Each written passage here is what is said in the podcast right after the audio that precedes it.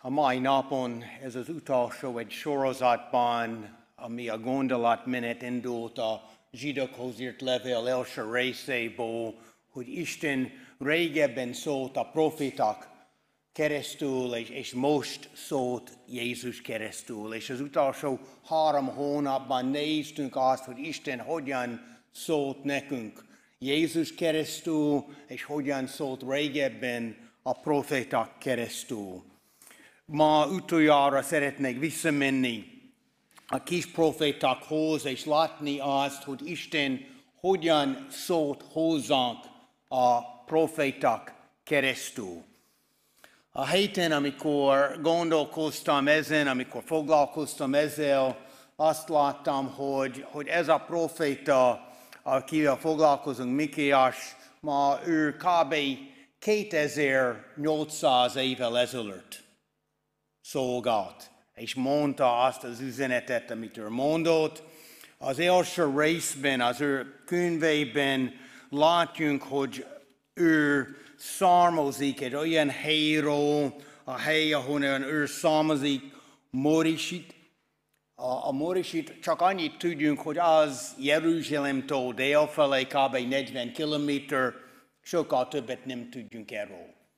És egy kicsit kezdtem gondolkozni, hogy én itt fogok kiállni ma délelőtt tartani egy predikációt, és fogok beszélni egy olyan emberről, aki 2800 évvel ezelőtt élt, egy lényegtelen kis faluban Izraelben. Kinek érdekel ez a 21. században? Miért foglalkozunk ezzel?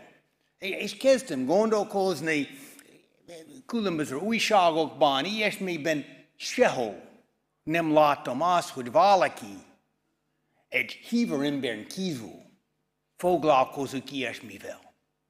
És, és egy kicsit bennem volt azt, hogy egy, egy átlag mai ember miért figyelne erre az üzenetre? Miért újjunk itt egy Isten tiszteleten, miért otthon újjunk egy képernyő előtt, és foglalkozunk valamivel, ami elhangzott 3000 évvel ezelőtt.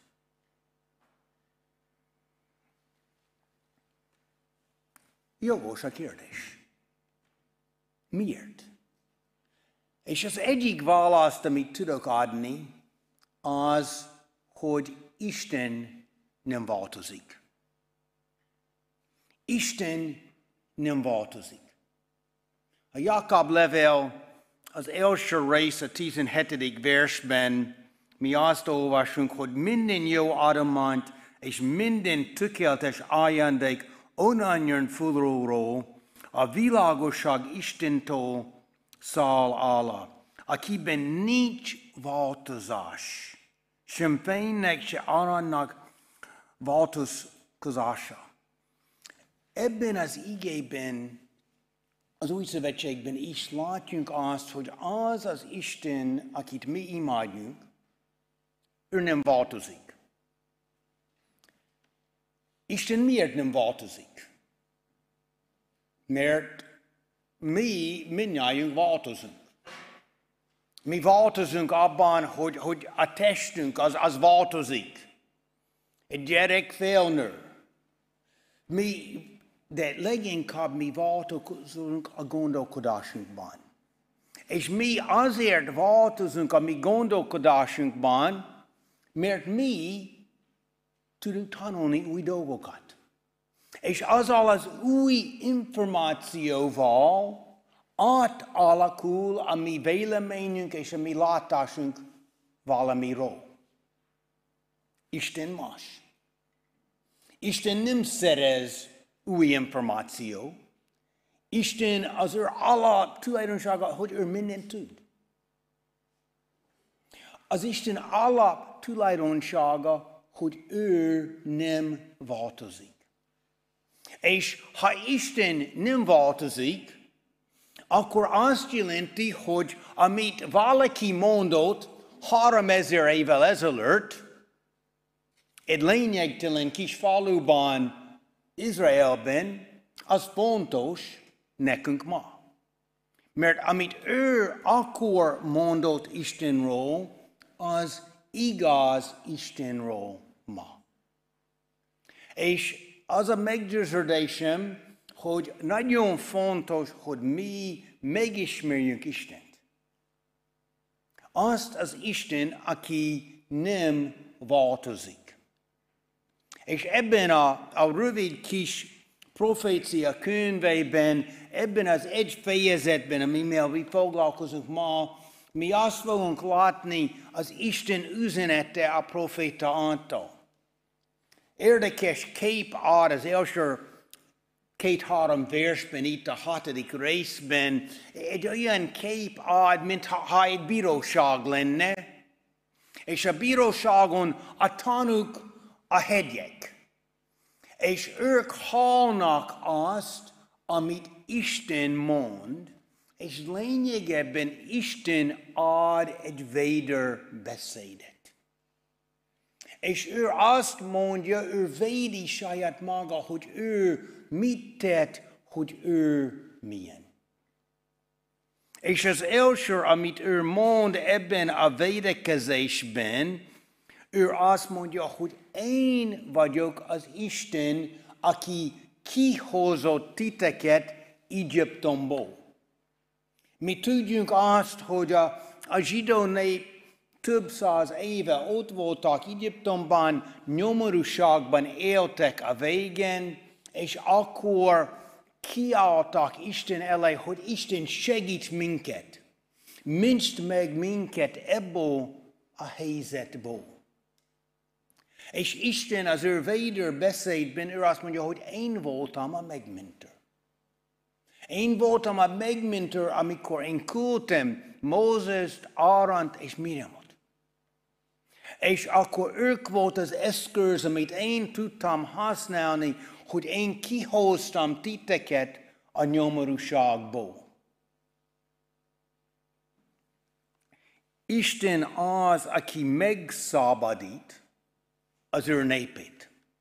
Utána a következő versekben látjunk egy, egy kevésbé ismert helyzet, mint a egyiptomi kivonulás, és akkor találkozunk egy királlyal, a Balak, a Moab király. És annyit tudjunk erről a történetről, amit olvasunk a Mózes negyedik könyveiben, hogy ez a király hallotta Izraelról, látta azt, hogy Isten velük volt, látta azt, hogy ők tudtak legyőzni a másik népeket, és akkor ezt a király valahogyan látta, hogy, hogy le kell győzni őket. És akkor ő keresett egy, egy profétát, ő kereste a bálom, és ő azt mondta neki, hogy, hogy mondjál egy proféciát Izrael ellen. Az ő célja az volt, hogy ő akarta legyőzni Izrael. A profita nem volt túlságosan közreműködő ebben, és lényegében látjuk azt, hogy Isten ebből a támadástól is volt az Isten, a, a, az Izrael megszabítója. És az utolsó gondolat itt az ötödik versben, amikor van ez a véder beszéd, amikor ő azt mondja, hogy mi történt Sittemtól Gilgalig. Megint 21. században miről van szó itt? Lényegében ez a két helység a Jordan folyón, ahol a zsidók voltak, mielőtt átmentek a Jordan folyón, és bekerültek Izraelbe. És megint Isten véder beszédben ő azt mondja, hogy én vagyok a király, aki ott voltam, és megmentettem titeket, attól a nehézségektől, ami volt a 40 év keresztül a pusztában. És én voltam a megmentő, aki hozott titeket erre a jó ígért földre, ahol biztonságban tudtok élni. Ezek a gondolatmenetben, ez a véder beszédben mi látjunk az Isten gondviselése. Hogy Isten hogyan gondoskodott arról a népről, azok az emberekről, akit ő szerette. És én azt látom, hogy ebben nem változik az üzenet. A római levélben az ötödik rész, a nyolcadik versben, hogy azt olvasunk, hogy Isten mutatta a szeretetet nekünk, amikor mi még bűnösök voltunk. A gondolat ezzel az, hogy amikor Isten adott ezt a gondviselést az ő népéről, ő tette azt, mert ő Isten volt. Ő tette azt, mert ő szerette az ő népét. Ő nem csinálta ezt, mert a, a zsidó nép olyan tökéletes nép volt. Ő nem mondta azt, hogy, hogy én fogok szeretni ezt a népet, mert ez a nép jobb, mint a többi nép.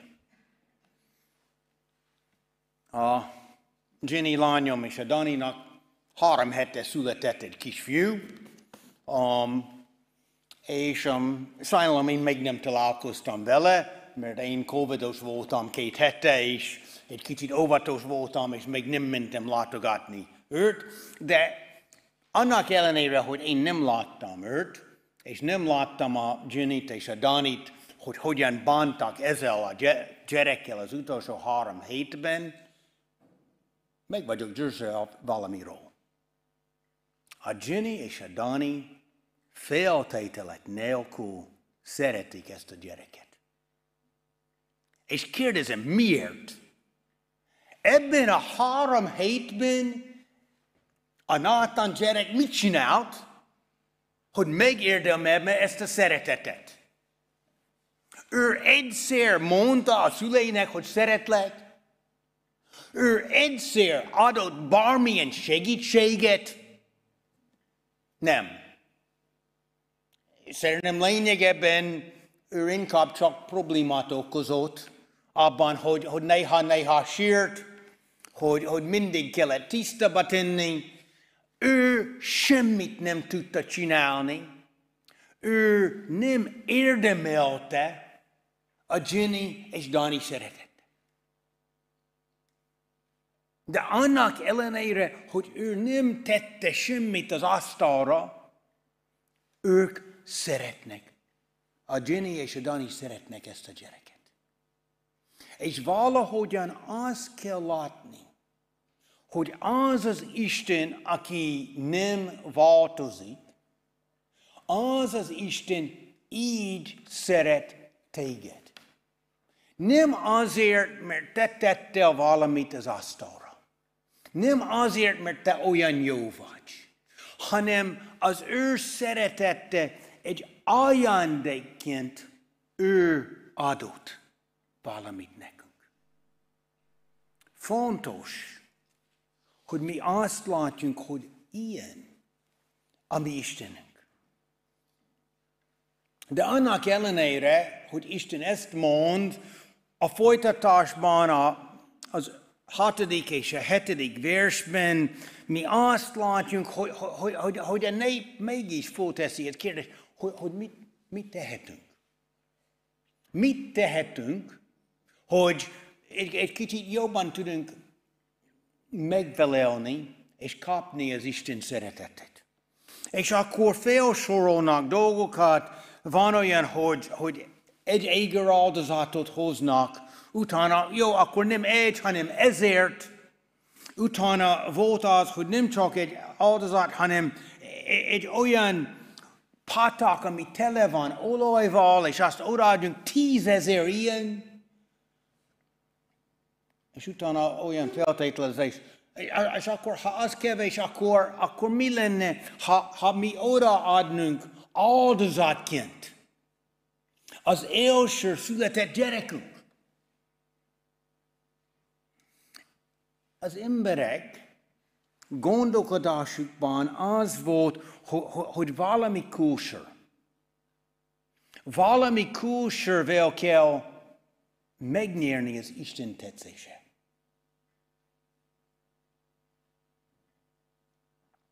A kulcsorvel az ember tud mutatni valamit,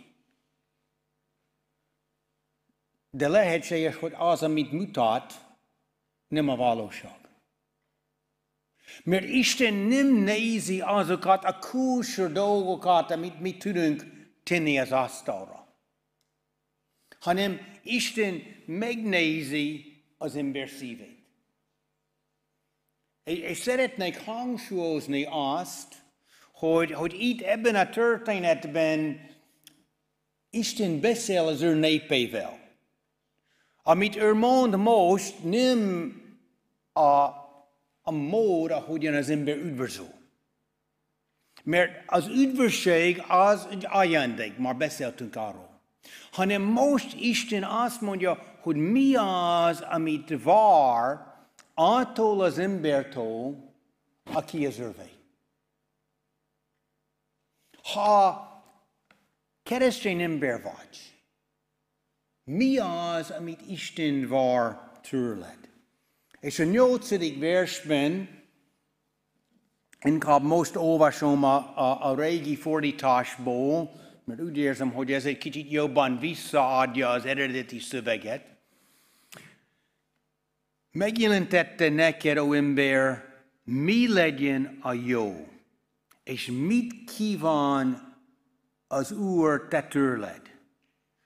Csak azt, hogy igazságot cselekedj el, szerest az irgalmasságot, és hogy alázatosan jár a te Isteneddel. Mi az, amit Isten a, vár az ő emberétől? Az első, amit látunk, azt, hogy, hogy igazságot cselekedj Péntek a csoportórán említettem ezt, um, múlt héten um, valami történt az én életemben, ami egy kicsit kellemetlen volt. Um, a kiadónál valaki fölhívott és leadott egy rendelést, amit én azt mondom, hogy az utolsó húsz évben nem volt egy ilyen nagy rendelést. Több mint ezer példán rendeltek egy könyvból. És, és akkor tárgyaltam velük a dolgokról, és mondtam, jó, akkor a teljes ár ennyit, mi adjunk ennyi kedvezményt, akkor ennyit kell fizetni. És akkor azt mondtak, hogy minden rendben az a küldtek a megrendelőt, és amikor kaptam a megrendelőt a következő nap, amikor bent voltam az irodában, láttam, hogy én tévedtem. És én egy magasabb bruttó árat mondtam, mint a valóság. És akkor az én tévedésem miatt százezer forint veszteség volt a kiadónak. Végül is nem volt veszteség, mert a, a valóság ez volt. De az volt a nehéz nekem, hogy, hogy én már kezdtem számolni, hogy mennyi nyereség lesz ezen az üzleten. És, és azt, hogy, hogy mire tudunk használni ezt a, a jó sok pénzt. És az, hogy ez a vevő már leadta ezt a rendelést, akkor ő nem tud panaszkodni. De azt láttam, hogy ebben a helyzetben az igazságot kell cselekednem. És fölhívtam a vevőt, és mondtam, hogy tévedtem, kevesebbet kell fizetni. Százezer forinttal. Isten ezt várja tőlünk minden helyzetben, hogy mi az igazságot cselekszünk. A másik, amit ő vár tőlünk, tőlünk, az, hogy szeressünk az irgalmaságot. És amikor mi olvasunk azt, hogy szeressünk, az, ez nem egy passzív dolog. Néha, amikor mi gondolkodunk, azt ah, persze, én szeretem az irgalmasságot, az egy nagyon jó dolog. Hanem inkább itt arról van szó, hogy valahogyan aktívan kell lépni abban, hogy mi irgalmas vagyunk egy másik emberrel, hogy mi hogyan bánjunk más emberekkel. Amikor Los Angelesben laktam és, és dolgoztam, volt egy, egy fiatal fiú, aki részt vagy egy fiatal pár, aki részt vett egy bibliaórán, amit tartottam. És um, egy pár évvel később, amikor már itt voltam Magyarországon, ők összeházasodtak, és született az első lányuk. És amikor született a lányuk, nagyon sok egészségi problémák voltak. Lényegében a mai napig az a lány nem tud szóban kommunikálni, nem tud járni. Egy, egy olyan nagy teher volt az ő életükben. Két évvel később született egy másik lányuk. És nem volt ugyanolyan problémák, de az a lány is az első fél év az életében lényegében több időt töltött a kórházban, mint otthon. Ő most rendbe jött. És utána ők már döntöttek, hogy, hogy inkább mindent megteszünk, hogy ne legyen több gyerekük, de még egy terhes lett a nő. És amikor született a harmadik lány, um, hazamentek, azt gondoltak, hogy minden rendben volt, és utána kaptak egy hívást az ortól, hogy, hogy gyorsan gyere vissza a kórházba, kell végezni egy vizsgálatot. És um, mindent ott volt előttük, hogy, hogy mi van. És um, végeztek ezt a vizsgálatot, és, és azt mondtak, hogy jó, akkor menjünk haza, és várjunk az eredményt. Um, mielőtt tudta hazamenni, egy, egy, egy orvos kijött a folyosóba, és szólt neki, hogy ne, ne, ne haragudj, csak akartam szólni, hogy minden rendben van. Ugyanezt az orvos kezelte az első két gyereke is. És ő látta azt, hogy szólni kell.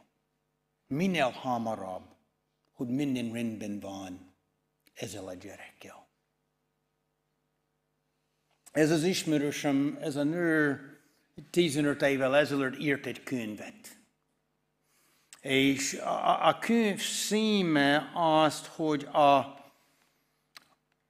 hogyan tudunk kifejezni a, az irgalmat a kis apró dolgokban. És um, a könyvben persze nagyon gyakran fél mesél arról, hogy mi történt az ő életükben, és, és hogyan volt azt, hogy, hogy valaki tett valamit értük. Volt olyan, ami nagy dolog volt, volt olyan, hogy, hogy, hogy egy pár ismerősük megvásárolt nekik egy, egy különleges kocsit, amiben az idősebb lányunk tolókocsiba tudtak venni, de volt nagyon sok olyan kis apró kis dolgok, hogy valaki vitt a megfelelő időben vacsorát nekik. És úgy érzem, hogy ez egy feladat nekünk, hogy Isten előtt kell föltenni a kérdést, hogy, hogy, Uram, mit vársz tőlem? Mi az a kis apró dolog, amit lehetséges semmi pénz ne bekerül, amiben én tudok kedves lenni egy másik emberrel.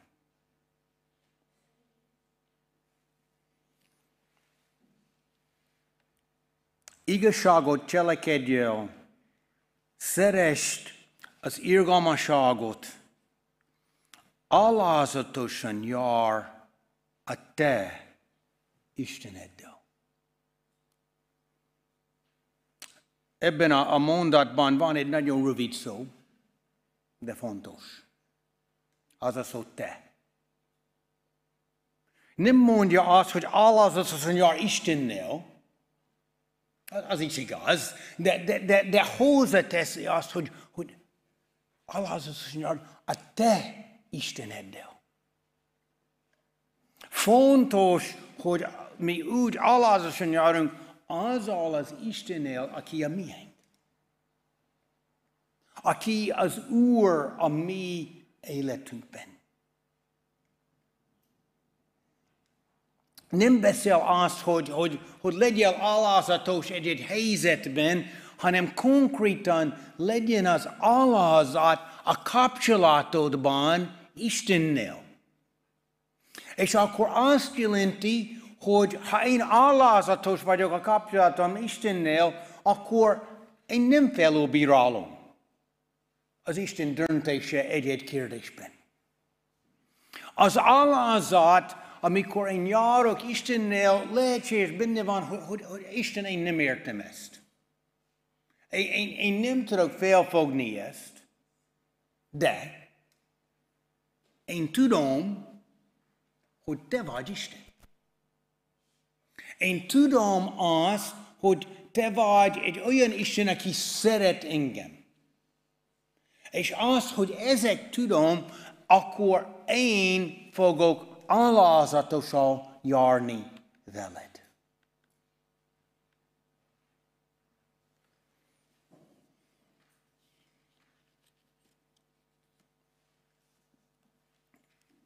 Eddig láttunk azt, hogy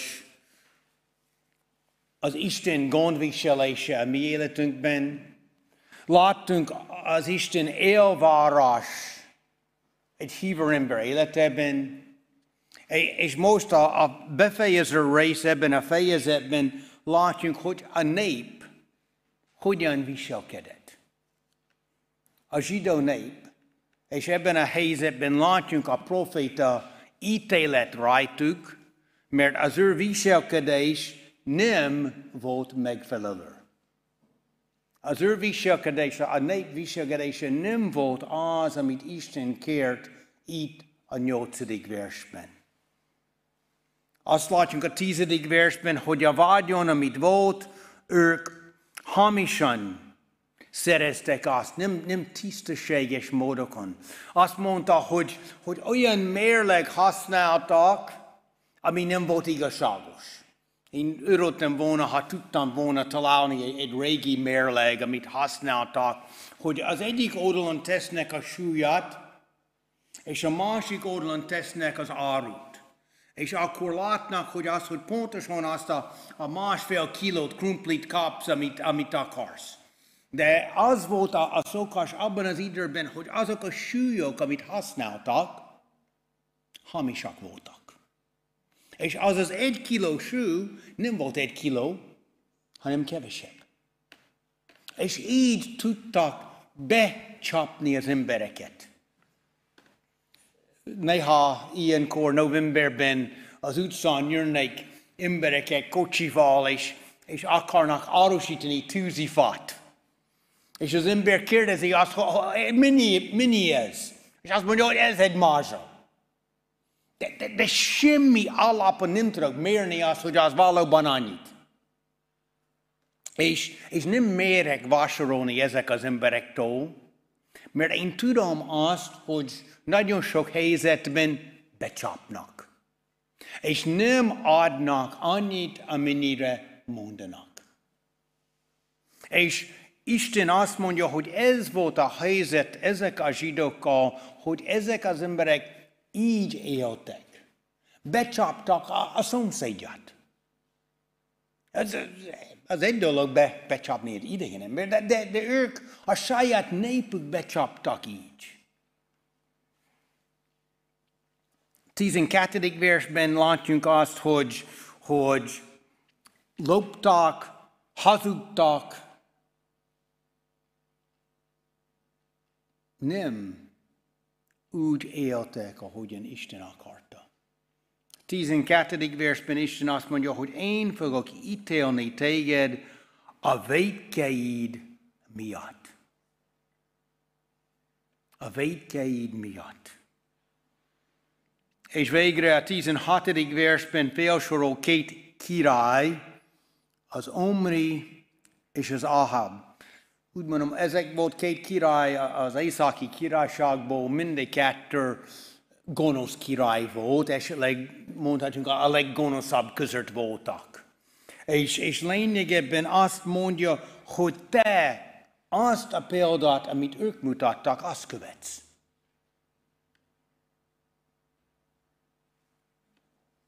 ő azt mondja, hogy a ti életekben minden, mindent fontosabb Istennél.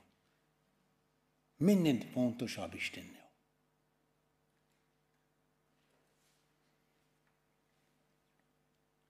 És ő azt mondta, hogy amiatt lesz az Isten ítélet az ő életükben.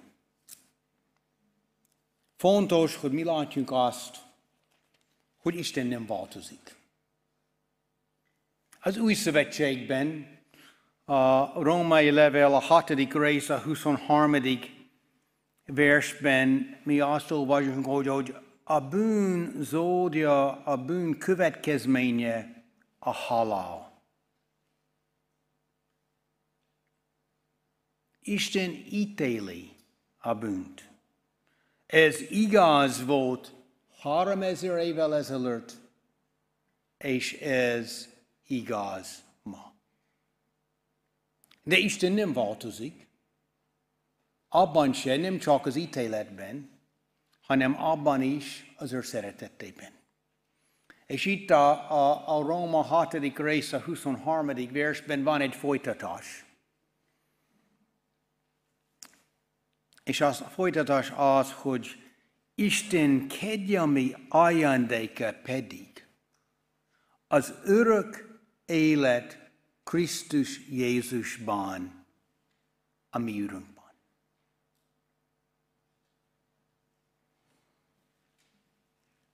Isten nem változik. Az, amit ő ígért három, éve, három ezer évvel ezelőtt, ugyanazt ígért. Kétezer évvel ezelőtt, az új szövetségi időben, és ugyanazt ígér. Ő azt mondja, hogy a bűn miatt minden ember érdemeli a halat. De ő azt mondja, hogy az Isten kegyelme miatt ő örök életet ad ajándékban. Isten szeret téged. És ő ajándékként akar adni neked azt az életet. Ha már az ővé vagy, akkor ő, nem, ő azt várja, hogy mi nem éljünk vissza azzal. Ahogyan szinte olvasunk itt a, a, a Róma 6. részben, az, hogy jó, most már mit tehetünk? Most már bűnben, bűn, bűnben tudunk élni? És Paul azt mondta, hogy szó sincs róla.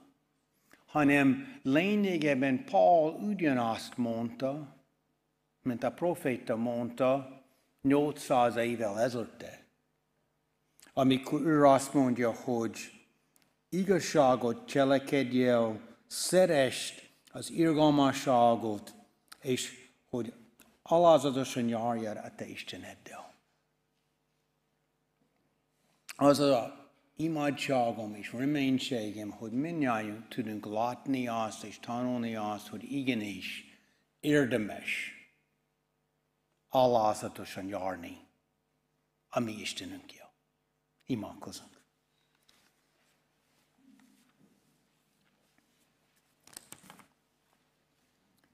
Édesatyunk, néha kétségbe vonjuk azt, hogy miért érdemes foglalkozni olyan dolgokkal, ami nagyon régi, és nem igazán érint minket a mi mindennapi életünk. De kérjünk, hogy, hogy segíts minket látni azt, hogy milyen vagy, hogy mennyire szeretsz minket. Kérjünk, hogy mi tudunk elfogadni téged, mint megváltót, és kérjünk, hogy segíts minket, hogy alázatosan tudunk járni veled. Ezt kérjünk Jézus Krisztus nevében. Amen.